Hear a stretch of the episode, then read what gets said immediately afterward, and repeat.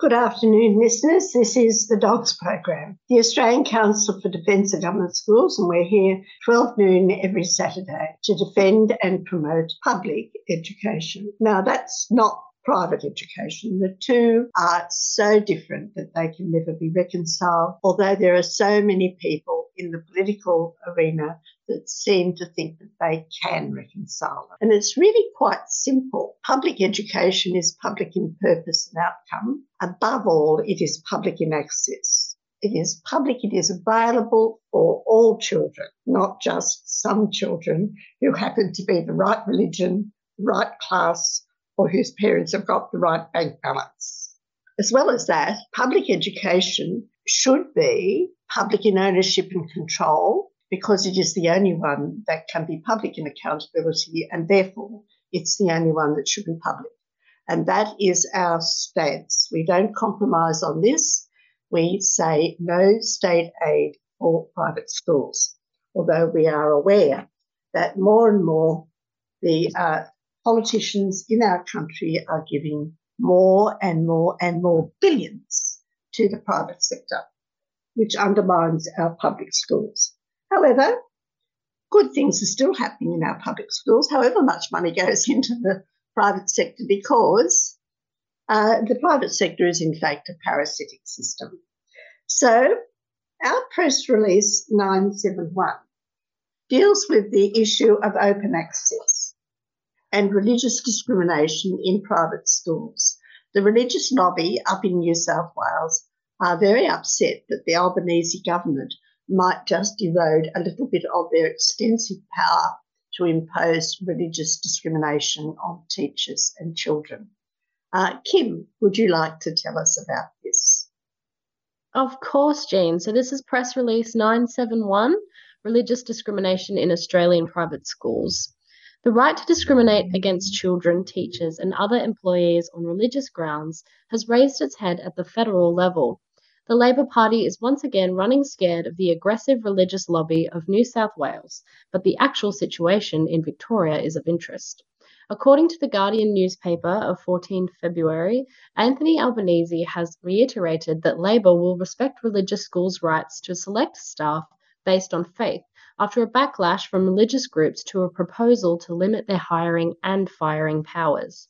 In February, an alliance of religious leaders in New South Wales and elsewhere rejected a proposal by the Australian Law Reform Commission, the ALRC, to allow religious preference only where the teaching, observance, and practice of religion is a genuine occupational requirement. The group, including the Sydney Anglican and Catholic Churches, Greek Orthodox Church, the National Imams Council, and Executive Council of Australian Jewry, wrote a letter to the Attorney General arguing the severe limits proposed by the ALRC went beyond its terms of reference. In January, Guardian Australia revealed the Catholic education sector would oppose the ALRC's bid to remove existing exemptions to the Sex Discrimination Act that enabled discrimination and replace it with a narrower right to give more favourable treatment on the ground of religion for hiring employees where it is proportionate to all the current circumstances. In response to a question about the controversy on Tuesday, the Prime Minister told Labour's caucus that we made our position clear a long time ago that faith based schools can employ people of their own faith. Before the election, Labor committed to protect all students from discrimination on any grounds and to protect teachers from discrimination at work while maintaining the right of religious schools to preference people of their faith in their selection of staff. In the letter, seen by Guardian Australia, the religious leaders praised the Albanese government for asking the ALRC to balance the right not to be discriminated against based on sexual orientation, gender identity, marital or relationship status, or pregnancy within the freedom of religious schools to build a community of faith but they said the ALRC's proposal would introduce an uncertain new test into employment law and put the onus on the school to prove that it satisfied the test, acting as a deterrent from giving preference to one candidate. It just seems to me that the Labor Party are trying to have their cake and eat it, and mm. certainly the religious schools are. They want their cake of all the public money we pay them, but they want still want the right to discriminate on the basis of religion. And they don't want any anything to stop them from doing that. So they can't have it both ways. You can't have it both ways. You can't um, discriminate against children on the basis of whatever their sexual orientation is, if that goes against your so-called faith, because they, they take public money. That's our view. But uh, they want to do that. They want to have their cake and eat it. And the Albanese government, and certainly the Morrison government, and the Dutton government are prepared to let them do that. Back to you. I'll continue on. Religious schools do not seek the right to discriminate on the basis of a protected attribute, but simply to be able to employ staff who share or are willing to uphold the religious beliefs of the school, they said. The Shadow Education Minister Sarah Henderson and the Shadow Attorney General Julian Leeser accused the government of breaking their commitment to schools and parents on this issue. Leeser told Sky News the ALRC plan could mean schools can only mandate that the Minister of Religion and Religious Education teacher be of their faith. A spokesperson for the Attorney General, Mark Dreyfus, said the ALRC inquiry was a crucial first step towards implementing its election commitment, but noted the government will not consider its response until it has reported. The ALRC is an independent agency, the spokesperson said. It is now conducting its inquiry and has not finalised its advice to the government. Dogs believe that if religious schools take public money, they should not be permitted to discriminate against children or teachers in any way. They should be openly accessible, free, secular, and universal, and become genuinely public schools. And what is the actual situation in Victoria? The Victorian government recently made changes to the Equal Opportunity Act 2010. These changes came into effect on the 14th of June 2022 and 14th December 2022. Very interesting, these changes, as you'll, as you'll uh, tell our listeners, Kimberly, because the government here in Victoria is trying to have its cake and eat it, I believe. But um, let's tell our listeners exactly what the situation is uh, in Melbourne and throughout Victoria. Of course. So, under the changes, religious bodies and schools are prohibited from discriminating, except in limited circumstances where the discrimination is reasonable and proportionate, or another exemption under the Equal Opportunity Act applies against people based on sex, sexual orientation, lawful sexual activity, marital status, parental status, and gender identity. These changes ensure a fairer balance between the right to religious freedom and the right to be free from discrimination.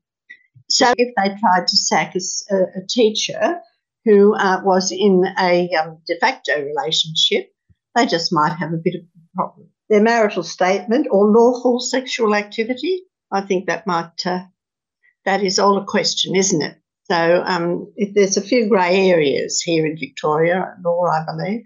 Uh, from 14th of June 2022, religious bodies and schools can only discriminate against employees or potential employees where Conformity with the beliefs, doctrines, or principles of the body or school's religion is an inherent, i.e., core, essential, or important requirement of the job. The other person cannot meet that inherent requirement because of their religious belief activity, or the discrimination is reasonable and proportionate in the circumstances. So, discrimination by religious bodies and schools in other circumstances covers from 14th of June 2022. Schools can only discriminate based on a student or prospective students' religious beliefs or activities. However, the discrimination must be reasonable and proportionate in the circumstances, and to do so would conform with the doctrines, beliefs, or principles of the school's religion, or the discrimination is reasonably necessary to avoid injury to the religious sensitivities of adherents to the school's religion. There is no longer an exception for individuals. This means an individual will not be able to discriminate against another person in the circumstances covered by the Equal Opportunity Act in order to comply with their religious beliefs. So, what will not change? The government has not changed the law that allows religious bodies and schools to discriminate in relation to the following ordaining or appointing priests, ministers of religion, or members of a religious order, training or educating people seeking ordination or appointment as priests, ministers or re- of religion or members of a religious order, and selecting or appointing people to perform functions relating to or participating in any religious observance or practice. And there's more information on what this means for you is available at humanrights.vic.gov.au if you would like to find out more. Now, we thought our listeners might be interested in this because if you if you go go to the official website and you go down and you have a good good look at what the situation is in Victoria, I'm not certain what the Law Reform Commission in in uh, Canberra is talking about is all that different to the Victorian situation. It's just that the Anglican Church and the Catholic Church and various other groups up in New South Wales and throughout Australia are a little bit worried that what's going on in Victoria, and I suspect down in Tasmania too, will be continued or expanded into the rest of Australia. I may be wrong on this, but um, I think that it's very interesting what is uh, actually in law in Victoria. It's uh, certainly trying to have your cake and eat it, but there seem to be some very grey areas there. But we'll have a bit of a break. You're listening to 3CR Community Radio 855 AM on digital and online. 3CR Radical Radio. Well, we hope you're still listening to the Dogs program here on 3CR, the Defence of Government Schools. And uh, in our latest press release, which you can find at www.adogs.info, we were talking about religious schools that want to discriminate against teachers and children on the basis of religion. And at the Dogs, having spent in 1979 26 days in the High Court of Australia trying to prove that uh, these schools were religious and being told by these people uh, the religious people that their schools were not religious institutions but were only educational institutions and that state schools were perhaps more religious than their schools. We are in wonderment at the tremendous battle they're putting up against uh, just a little bit of open access for children and teachers based on their religious beliefs because dogs believe that religion is a matter of conscience, and a matter of conscience is private, and that taxpayers should not be paying for it anyway. And that the uh, industrial law, the employment law, which deals with discrimination, should not allow discrimination on the basis of religion in this country of ours.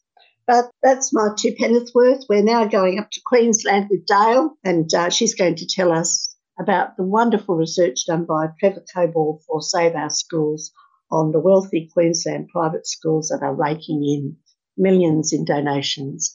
Over to you, Dale. Thanks, Jean. Yes, this article is from Trevor Cobbold from Save Our Schools. Wealthy Queensland private schools rake in millions in donations. The wealthiest, most exclusive private schools in Queensland are raking in millions of dollars in donations and investment income. These millions are ignored in assessing the need for government funding. It exposes a, ma- a, major flaw in how private schools are funded. The flaw means the schools are massively overfunded by the taxpayer. Funding of private schools must be overhauled. New figures obtained from the Australian Charities and Not for Profits Commission, the ACNC, show that 23 Queensland private schools received $118 million in donations and investment income over five years from 2017 to 2021. Donations totaled 84 million and investment income was 34 million. Just nine schools received 83 million over the period. The average income from these sources for the 23 schools was $5 million per school over the five years.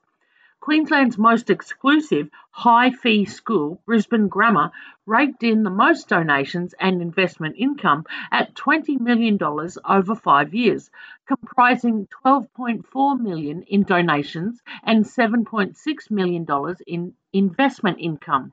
One former student donated $2.8 million in 2019. Ormiston College collected 13.2 million, that's 12.8 million in donations and 0.4 million in investment income. Anglican Church Grammar, or Churchie, raked in $11.7 million, that's 10.4 million in donations and 1.3 million in investment income. Four schools belonging to the Presbyterian and Methodist Schools Association collected a total of $20.9 million, comprised of 9.9 million in donations and 10.9 million in investment income. The four schools are Brisbane Boys College, Clayfield College, Somerville College, and Sunshine Coast Grammar. Other schools with multi million dollar donations and investment income include Sheldon College, 8.7 million, All Saints Anglican School at 8.5 million, and Brisbane Girls Grammar at 6.9 million. Donations and investment income of these wealthy, exclusive schools dwarf other private income of public schools. The average donations and other income of Queensland public schools in 2020 was $250 per student. By contrast, the donations and investment income of Brisbane Grammar averaged $2,539 per student. These 23 private schools also received $290 million in funding by the Commonwealth and Queensland governments in 2020. This funding was determined without regard to their donations and investment income. Under the current Commonwealth funding method, Private school funding is determined by the capacity of families to pay fees. This is measured by the adjusted taxable income of families as reported by the Australian Taxation Office. It ignores other very lucrative sources of income for private schools, such as donations and investment income. These schools raise additional fees through multiple tax exempt organisations such as foundations, building funds, scholarship funds, and others. So the donations also reduce the tax burden of the donors, so even more money goes to the private, not public benefit. The failure to include donations and investment income in determining Commonwealth funding of private schools is a major flaw in the current funding model. It results in overestimation of the financial need of private schools and massive overfunding by the taxpayer. However, it's not sufficient to just include other school income in determining the financial need of private schools because there are other major flaws in the model. A major flaw is the assumption that the parents of students pay the school fees and other charges. This is demonstrably untrue. Many private school students have their fees at least partly paid by their grandparents. The funding model also includes other income provided by grandparents, such as money for house renovations, household assets, such as white goods, furniture, and IT equipment, cars, holidays, and medical expenses that free up family income to be spent on school fees. Over 50% of parents help their adult children with a variety of expenses, including school fees. The Bank of Mum and Dad is reputed to be the ninth largest home lender in Australia. As a result of this direct and indirect financial support for families, which is not recorded in adjusted taxable income, the capacity of private school parents to pay school fees is vastly underestimated, and the private schools are consequently massively overfunded by taxpayers. Even apart from these flaws, the current funding model is overfunding many wealthy schools according to its own criteria. Private schools are supposed to be funded at 80% of the Schooling Resource Standard, the SRS, by the Commonwealth Government, and the remaining 20% by the Queensland Government. However, many of these exclusive schools are already hugely overfunded by the Commonwealth. For example, Brisbane Grammar and St Margaret's School was funded at 133% of its SRS in 2022 by the Commonwealth instead of 80%. Brisbane Girls Grammar at 120%. Ormiston College and All Saints Anglican School at 91%, and Sheldon College at 88%. The four schools belonging to the Presbyterian and Methodist Schools Association were funded at 101% of their SRS. The overfunding of Brisbane Grammar amounts to $3 million in 2022. Brisbane Girls Grammar, 1.9 million. All Saints Anglican School, 1.8 million. Ormiston College, 1.2 million. And Sheldon College at $0.9 million. The Presbyterian and Methodist schools were overfunded by $5.4 million. The total overfunding for 17 of these private schools was $28.5 million.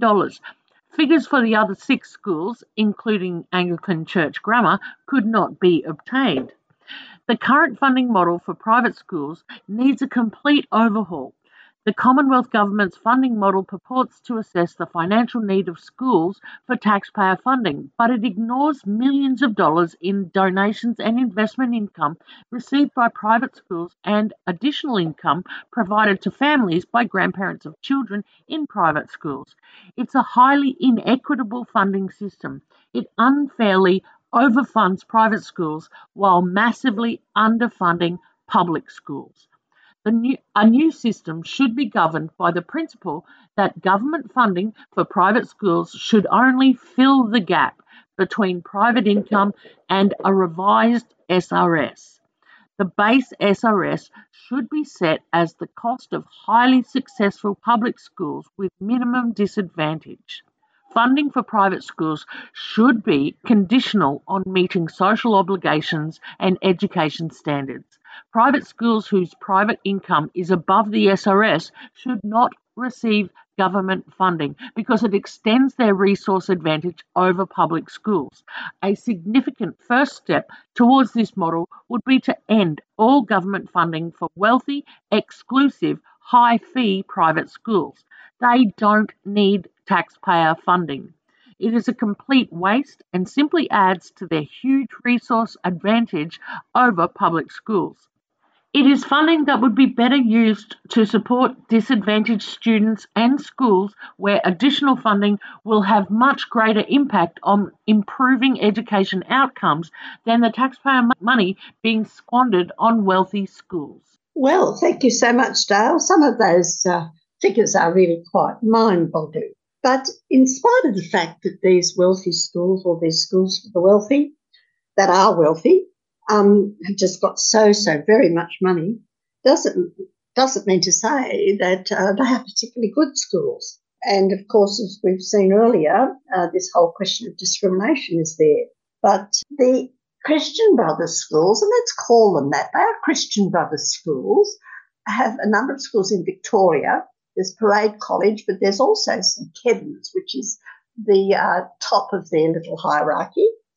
Uh, there's been some pretty awful things gone on at St Kevin's over the years, but in order to get a new a, a new sheet, as it were, the uh, Christian Brothers now call themselves the Edmund Rice Education Australia. I think this is very interesting because Edmund Rice was the founder of the Christian Brothers. But it, it sounds a little bit secular, doesn't it? It doesn't sound, well, it certainly doesn't sound like Christian Brothers. Rebranding for the 21st century. Ah, that's what it's called, rebranding, of course, because these uh, schools are definitely in in, a, in business, uh, in a business, in the education business. Here we have a very interesting article that Sorrel is going to read us. Uh, Edmund Rice, Education Australia, issues an apology to parents at Victorian school. Over to you, Sorrel. Thanks, Jean. So this article is originally by Louise Milligan and Mary Fallon, and they write. Uh, mil- a multi billion dollar body overseeing seven Catholic schools in Victoria, including Melbourne's St. Kevin's College, has written to apologise to parents after receiving a notice that it has failed to carry out its obligations under child safe standards or to demonstrate appropriate oversight of child safety. The process began in 2020 after St. Kevin's and its governing body, Edmund Rice Education Australia, EREA, were referred to the Victorian Registrations and Qualifications Authority, VRQA, following a Four Corners investigation. Boys Club into the school, which alleged a toxic culture that prized reputation over child safety. The notice to the EREA means it must now urgently reform its governance structure and ensure its schools undergo a review by the Catholic Education Commission of Victoria. The Four Corners investigation revealed that when St. Kevin's student Paris Street was abused by an athletics coach, the school's then headmaster wrote a reference for the coach to be read to the court after his 2015 conviction for grooming. St. Kevin's, then Dean of Sport, also gave character evidence for the coach, but Paris Street and his, fr- and his friend Ned O'Brien, who gave evidence in support of him, were not supported by the school when they appeared in court. Within a week of the story airing in February 2020, the headmaster, his deputy, the Dean of Sport, and the Dean of Studies had all stepped aside from their roles, and since then, many other teachers have also had to resign. After the fallout of the story, the trustees of the EREA were required to enter into an enforceable undertaking with the VRQA that they would address the shortcomings in the organisation's governance, which did not meet minimum standards under Victorian law.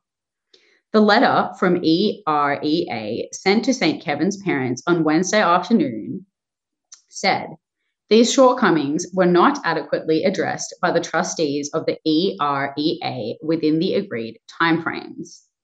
That resulted in a notice being sent to the EREA in January this year because the letter to parents from the EREA chair, Philomena Billington, said the EREA had not carried out our obligations under the required child safety standards or structured our governance in a way that met our legal responsibilities, including providing a duty of care to students.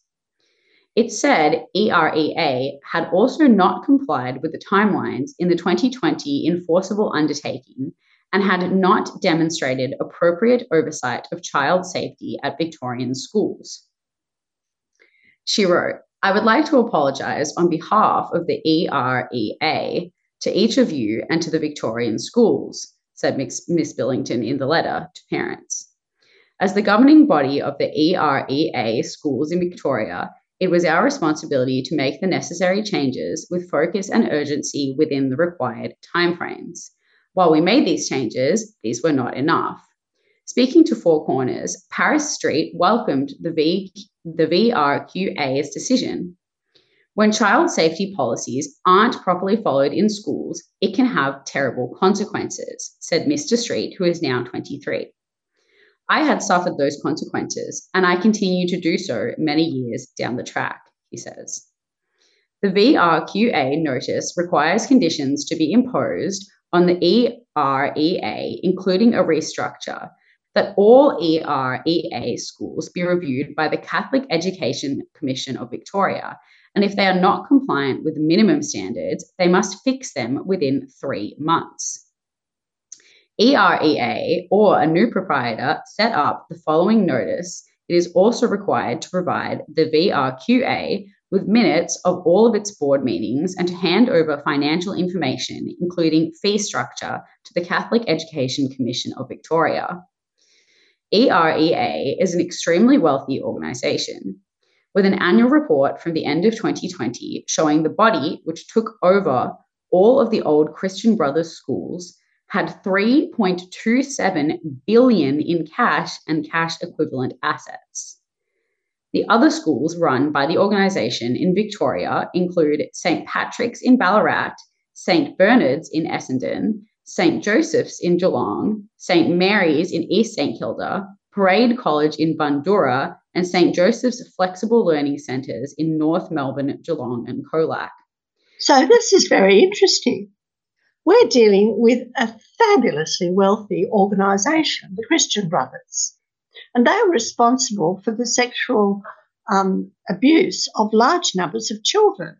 And they've got all these billions in cash that actually um, should be uh, available, I would have thought, for uh, the uh, abused children of the past. Uh, but instead of that, they've rebranded everything and they haven't really improved their uh, what's going on inside their schools. I can't understand why it is that taxpayers should be allowed to give these people one penny. Why? Why? Because their track record has been shocking, and yet they continue and they still have all of this money in billions and billions of dollars, and they take our money as well. I find it quite extraordinary that this is allowed to occur in this country. Excellent point, Jean. Yeah, I completely agree. Um, Ms. Billington said the EREA was satisfied that the individual schools were taking actions to embed a child safe culture specific to their school environments. The EREA regrets that its lack of effective oversight and governance led to the imposition of the conditions. The Victorian schools deserved better, Ms. Billington said. We are working hard to correct this. It is ultimately a bittersweet development for Paris Street. I won't experience the effect of this change, he told Four Corners, but I hope it prevents what happened in my past from happening again. Yes, well, we were very fortunate, weren't we, that uh, Four Corners exposed what had happened to that boy. But there were many, many, many children in the past that had suffered, and we're dealing with a, an institution which has got 3.7 billion in cash and uh, is still taking enormous amounts, billions and millions and millions of money in um, in uh, taxation from from taxpayers of this country. Extraordinary. Your taxpayer dollars, listener, your taxpayer dollars are going to these institutions. Yes, well, the dogs aren't alone in being uh, outraged at the actual education system in Australia at the moment. Up there in Sydney, in New South Wales, the Reason Party has rebranded itself as the Public Education Party. If the Edmund Rice or the Christian Brothers can rebrand themselves, then I suppose other people can do the same. But the Public Education Party in New South Wales is standing candidates uh, in the New South Wales election. I believe it's on uh, March the 25th. A very important election for public education in uh, New South Wales, since neither the uh, neither of the parties have really done very much for public education up there. And Kim is going to tell us a little bit about this. Over to you, Kim. Thanks, Jean. Yeah, so this is the press release from the Public Education Party. Both major parties in the coming New South Wales state elections have flagged education as a priority area, but neither has a great track record of solving our problems. The Public Education Party has a real chance of getting one or more candidates elected if only the voters knew that we existed. We think that parents of public school children might be our biggest supporters, if only we could get the word out. So we plan to have a small group of supporters standing outside primary schools during the week 13 to 17th March. We would arrive about 15 minutes before the school bell goes and stay until about 15 minutes past. We want to target as many schools as possible over the five days. Meanwhile, we are still looking for volunteers to hand out at polling booths on both on election day and during the previous week of early voting. If you can spare a few hours, it could make all the difference. Volunteers for polling booths should register at the website, which I will read at the end of this. Once again, we hate to ask, but we need more funds. We're running very short and we still have the how to vote sheets to print and materials to deliver to volunteers all over New South Wales. We think that children's education is so important and the only and only the public education party will put the issue as the number one priority, but we need funds to continue the campaign. You can find out more um, at the website www.publiceducationparty.org.au. That's www.publiceducationparty.org.au. Back to you, Jean. Well, thank you very much. Uh, the dogs have sent some money up, and we hope that some of our listeners might think this is a good thing to send money to, after, of course, they have uh, sent money to 3CR. But we'll have a bit of a break, and uh, Maddie's got some very interesting material for us. 3CR. Well, Maddie, you can tell us the consequences of not funding public education sufficiently. Over to you.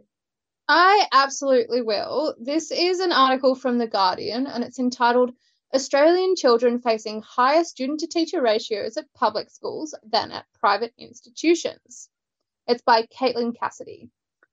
Public school students are learning in classrooms with higher student to teacher ratios than children in private educational institutions, sparking renewed calls to address the underfunding of government schools. The data released by the Australian Curriculum, Assessment and Reporting Authority, which is ACARA, found the full time equivalent student teacher ratio is 12.8 for, for private schools and 13.6 for public schools nationally. The gap is most striking in secondary education, where there are 12.4 students for each teacher at government schools, compared with just 10.5 students at independent institutions and 12.2 at Catholic schools. At primary schools, there are 14.4 students for each teacher, compared with 14 at independent schools and 15.4 at Catholic schools. The Greens spoke spokesperson for schools, Senator Penny Allman Payne, said the findings were a result of decades of underfunding for public schools that had widened the gap between government and non government education. She said to attract teachers to public schools and provide a world class education for students, governments needed to properly fund public schools and pay teachers a better wage. To tackle teacher workloads, the system needs to be resourced properly, she said. Right now, nearly every public school in the country is receiving less than 100% of the schooling resource standard, which is the minimum funding level required for students to achieve the minimum standard. Allman Payne said funding to private schools had increased at five times the rate of funding to public schools. Ridiculous figure.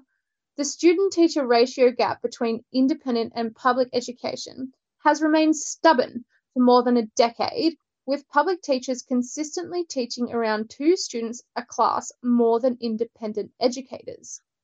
New South Wales public schools perform the worst for school ratios across all states and territories, with 14.2 students for each teacher across primary and secondary schools followed by Western Australia. They are some interesting statistics, aren't they? Well, thank you very much, Maddie. Uh, they're very interesting, those statistics indeed, and it's the consequence of underfunding of public education. But as we'll find out later, even though they're underfunded, they do a better job than the private schools. Our teachers in the public system actually are doing a better job with our children who are poorer, on the more disadvantaged groups, and so on. But that's the way it is. But we're going to go overseas now with Jeff. Yeah, thanks, Jean. And we're on to Diana Ravitch's wonderful blog from the United States, which supports public education over there. And this is about the charter schools who are basically for profit schools that try and leech money for the American taxpayer uh, to support their money making schemes through charter the charter system, taking it away from public schools. This is an article by Leonie Haimson on March 5th of 23, and it's titled Academy spends $13 million a year on marketing and recruitment. So she goes on. The pro charter media, especially anything owned by Rupert Murdoch, for example, the, the New York Post, continually boasts about the long waiting lists of students hoping to enroll in charter schools. New York City, New York City's Success Academy charter chain, which posts extraordinarily high test scores, supposedly has a long waiting list. The tale was first told in a movie called The Lottery, which showed hundreds of parents entering their child's name in a lottery in hopes of winning a coveted seat in the school. The documentary was made by Madeleine Sackler. Yes, of the same billionaire family that marketed opioids to the nation and became insanely rich. Leonie Haimson reveals in a recent blog post that Success Academy has enormous operation to market its, schools, augmented by a division whose job is recruitment of students. She writes, one of the political weapons that charter chains and their hypesters in the media, like the New York Post, repeat like a mantra to support the push to expand their schools and eliminate the New York City cap on charters is the dubious claim that are, there are thousands of kids on their waiting lists. For many reasons, one should doubt the reality and relevance of these claims. As Chalkbeat points out, 58% of New York City charter schools lost enrolment over the past three years, and 45% lost enrolment in the last year. This includes the most aggressively expansionist charter chain in New York City, Success Academy, whose enrolment has fall, fallen by 7.7% in the last year.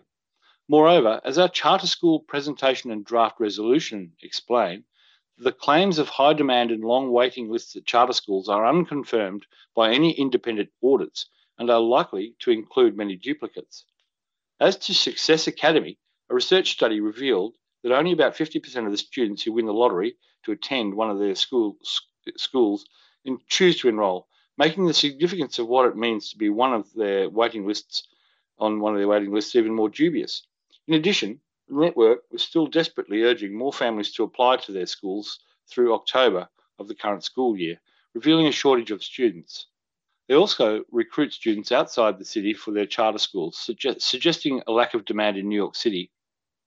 Perhaps one of the successes, uh, success big success schools' big problems in keeping their seats full is their high rates of attrition, with 75% of students leaving from kindergarten on, and about 50% of those students who even make it to high school departing before graduation, according to analyses done by Gary Rubenstein. In any case, in their determined effort to persuade as many families as possible to apply, whether or not they really intend to enrol, Success Academy has a whole team focused on recruitment. Um, there's the job postings for school recru- scholar recruiter to join the scholar recruitment team, managed by the lead of scholar recruitment and reporting to a senior scholar recruiter. The scholar recruiter will execute field outreach programs and promotional activities in individually assigned New York City regional markets. A scholar recruiter will often be the first touch point to Success Academy for prospective families, making this team a critical contributor towards reaching our enrollment goals.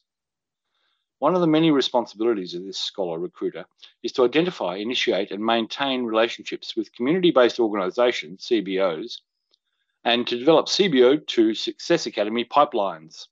Identify Success Academy as the premier educational choice in the community and cement Success Academy as a member of the community. The following metrics will be used to evaluate their performance. Scholar recruiters will be measured against individual performance indicators, including but not limited to gross application volume generated, generated among families who reside in their regional markets, gross application volume generated to schools in their regiment, regiment, regional markets, yield of regional applicant pool that is converted to enrolled status, retention of enrolled families through the first 60 days of each academic year, volume of applicant leads generated in their market, number of new and considering and continuing community based contracts established and maintained, segmented by type, e.g., social service, faith based, childcare, business, etc. Conversion rate of event attendees into applicants or long lead applicants. Regular submission of performance and marketing data, uh, data reporting. So it sounds like a school, doesn't it? Or does it sound really like a business? That's me. Anyway, back to the article. Success Academy also spends millions on advertising and marketing efforts to lure more applicants into their waiting lists, with ads running on TV, bus shelters, YouTube, and Facebook concurrently. They send repeated mailings to families, sometimes as many as 10 to 12 times per year. After being given, given free access to DOE, uh, Department of Education mailing lists, despite vehement parent protests. DOE is the only district in the nation to share this info voluntarily. As evidence of their huge marketing efforts, they also have an internal marketing firm called the Success Academy Creative Agency.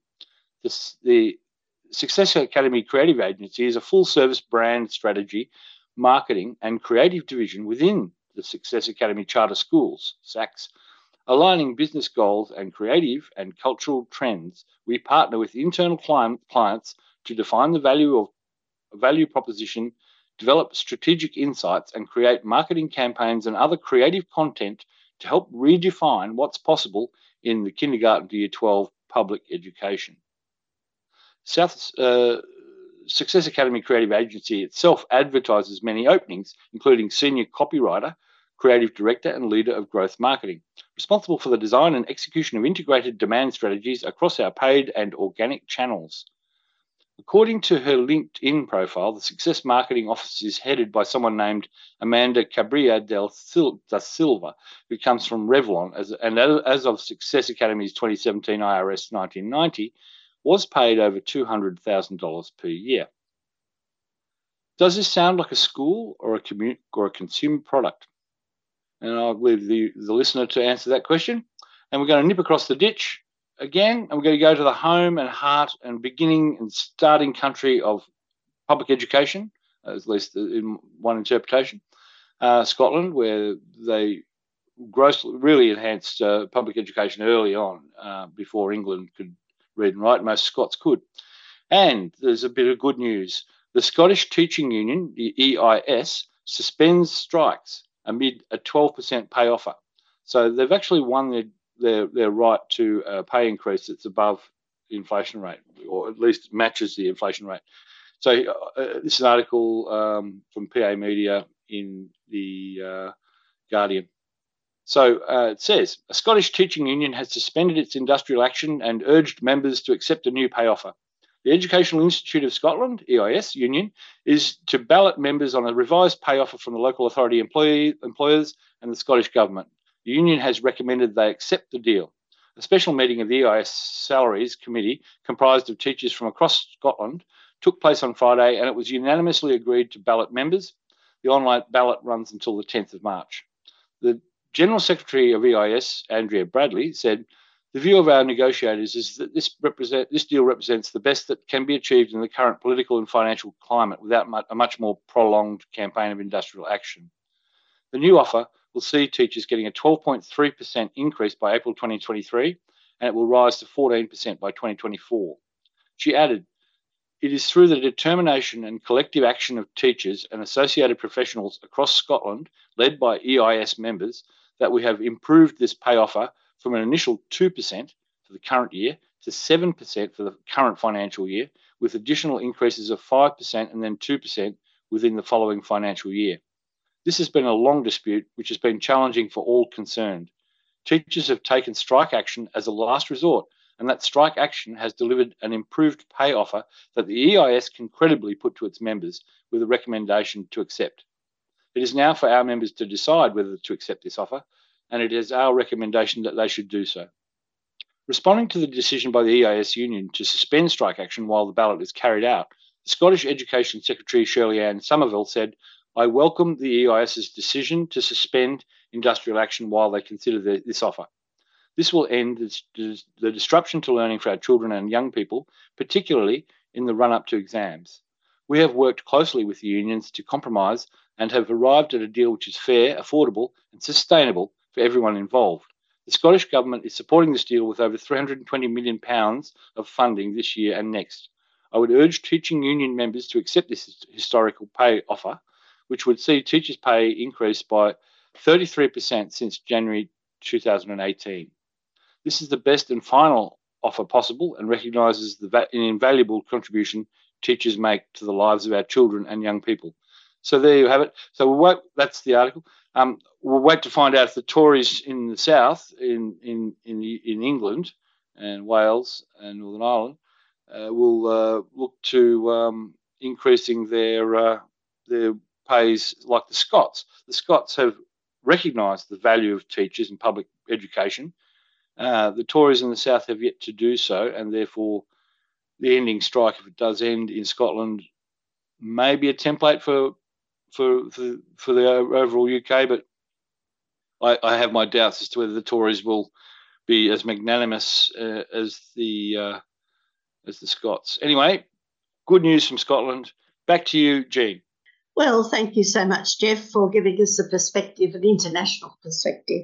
But now we're back to the good news section. We always like to end on, on a good, positive note for our public schools, and Dale's going to tell us about the NAPLAN results. They were very, very good in Victoria, but they're even better up there in New South Wales for public schools. Up over to you, Dale. Okay, now I've got an article from the Sydney Morning Herald. NAPLAN Year 5 results, the state's top schools revealed. Public schools with and without opportunity classes, high fee private institutions, and Catholic schools in affluent areas have dominated the top 100 schools in the latest Year 5 NAPLAN results. While Advantage schools made up more than 90% of the top performers, dozens of schools across New South Wales have defied that trend to punch above their weight in reading, writing, and math results. The Herald assessed New South Wales schools by their average Year 5 NAPLAN scores across five domains tested in 2022 and compared results based on a school's socio-educational advantage. The analysis considered, considered ICSEA scores, a measure of a school's level of advantage, and this was developed to enable fair comparisons of results between schools. Of about 1,800 schools that reported Year 5 results, the Herald has looked at a selection of the top performers. Several schools, including Maryland Public, Harrington Street Public, and Seven Hills Public, outperformed schools with students from some of the most advantaged backgrounds. St John's Park Public in southwest Sydney beat several high fee private schools, including Wenona, Pittwater House, and the King's School. St John's Park School, which has 95% of students with a language background other than English showed above average literacy and numeracy results compared with pupils of similar socio-educational backgrounds. Principal Diane Donatello said the school had worked incredibly hard to lift results, with improvement in reading, writing, and grammar in the past four years. We hold high expectations for all our students and dive deep into assessment and test score data to see areas that need improvement, Donatello said. Every five weeks across each grade, teachers look at the results of literacy and maths tests, tasks, and assessment tests to compare how students have performed. We have specialist teachers who had a who had to work with small groups of students that need support in certain areas. Our main objective is to try to improve results for every student, she said.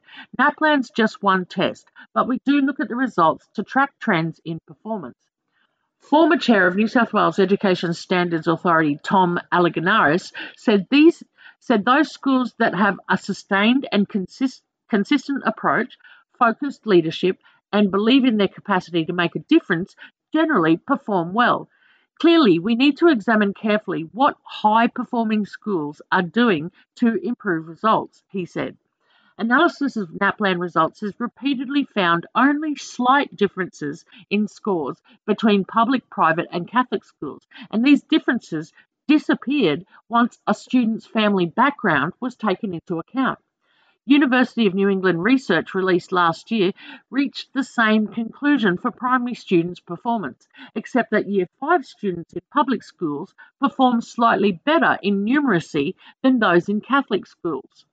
New South Wales Education Minister Sarah Mitchell said the results vindicated the $900 million dollars the government had spent on small group tuition after months of learning loss during COVID 19. The data is clear. Despite the challenges of, of, the past few years, New South Wales public schools are moving forward, Mitchell said.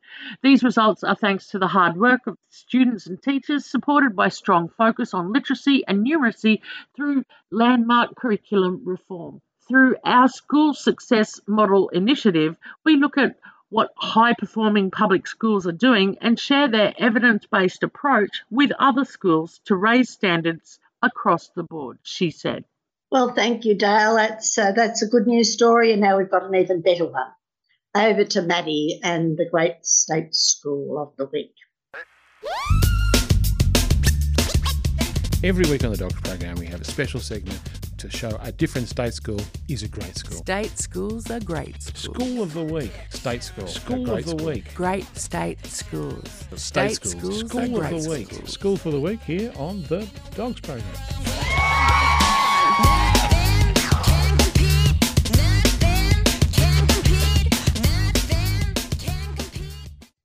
And this week's Great State School is Horsham College. Congratulations, Horsham College.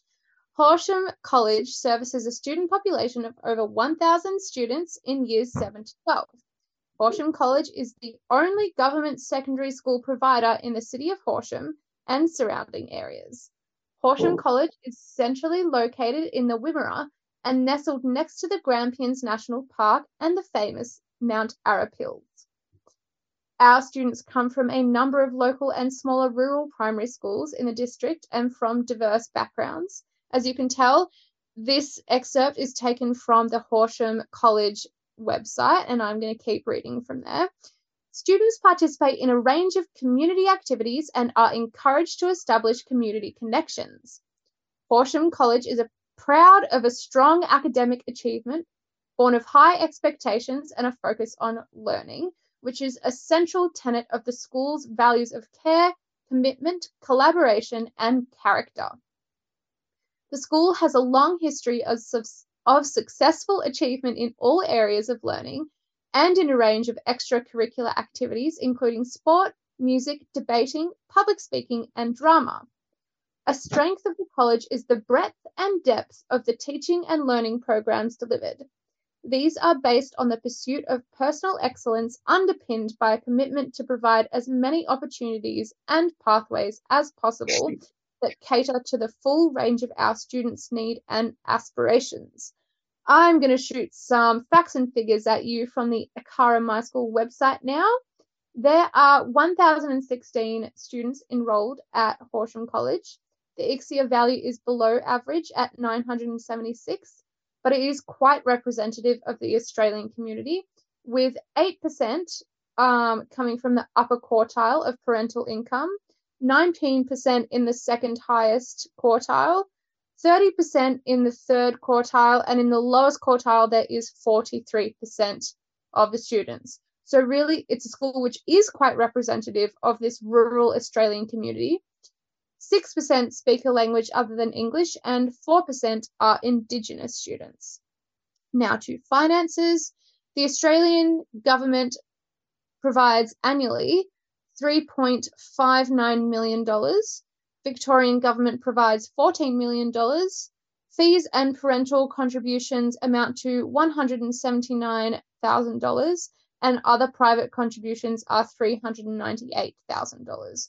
It costs $18,135 per pupil to send to this school, which is above the Gonski resource standard. And NAPLAN results are excellent and they are well above average. So, congratulations, Horsham College. You are our great state school of the week. Oh, thank you so much. What a lovely story. And of course, our public schools don't need rebranding in, any way. They have served this country well and they're still doing so. Uh, the, the sad thing is, of course, that a lot of parents are believing the hype of the private schools who leave a great deal to be desired. But uh, that's our program for this week. I'd like to say bye for now. And if you want to hear more about us, go to our website at www.adogs.info.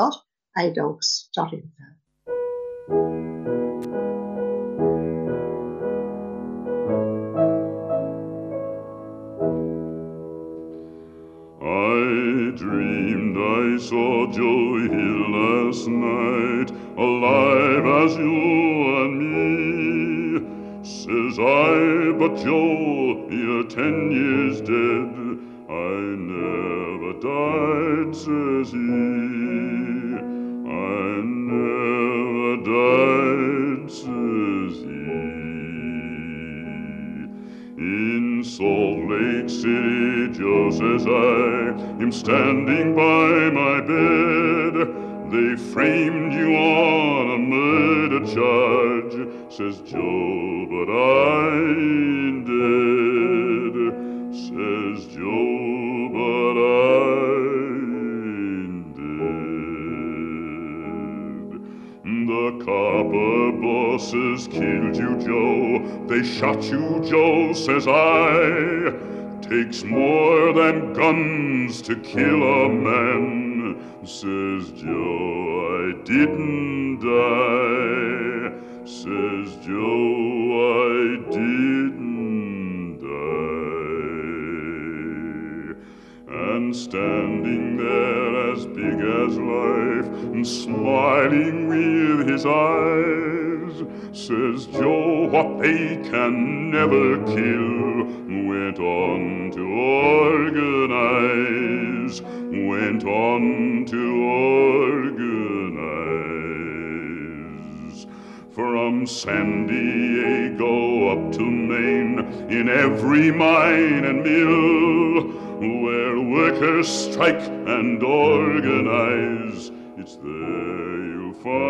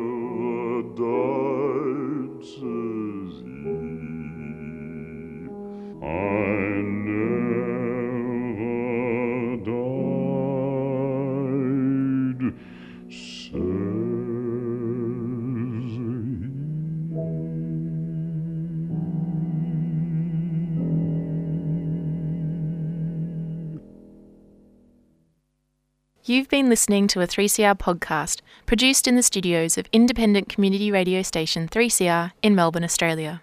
For more information, go to allthews.3cr.org.au.